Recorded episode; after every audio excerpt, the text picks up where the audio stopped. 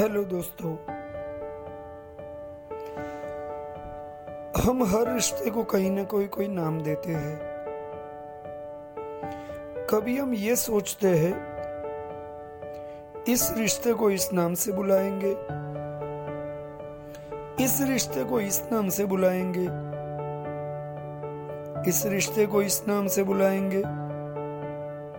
कोई भाई, कोई बहन, कोई दोस्त मगर कई बार ऐसा भी देखा जाता है। शायद हम किसी की केयर करते हैं। शायद कोई हमारी केयर करता है।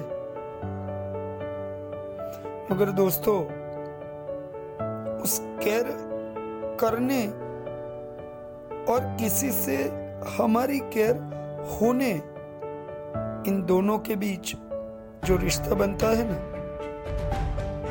उसका कोई नाम नहीं होता।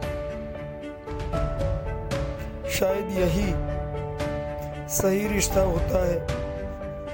न कोई नाम, न कोई तकलीफ़, न कोई दर्द, सिर्फ़ अपनेपन का एहसास।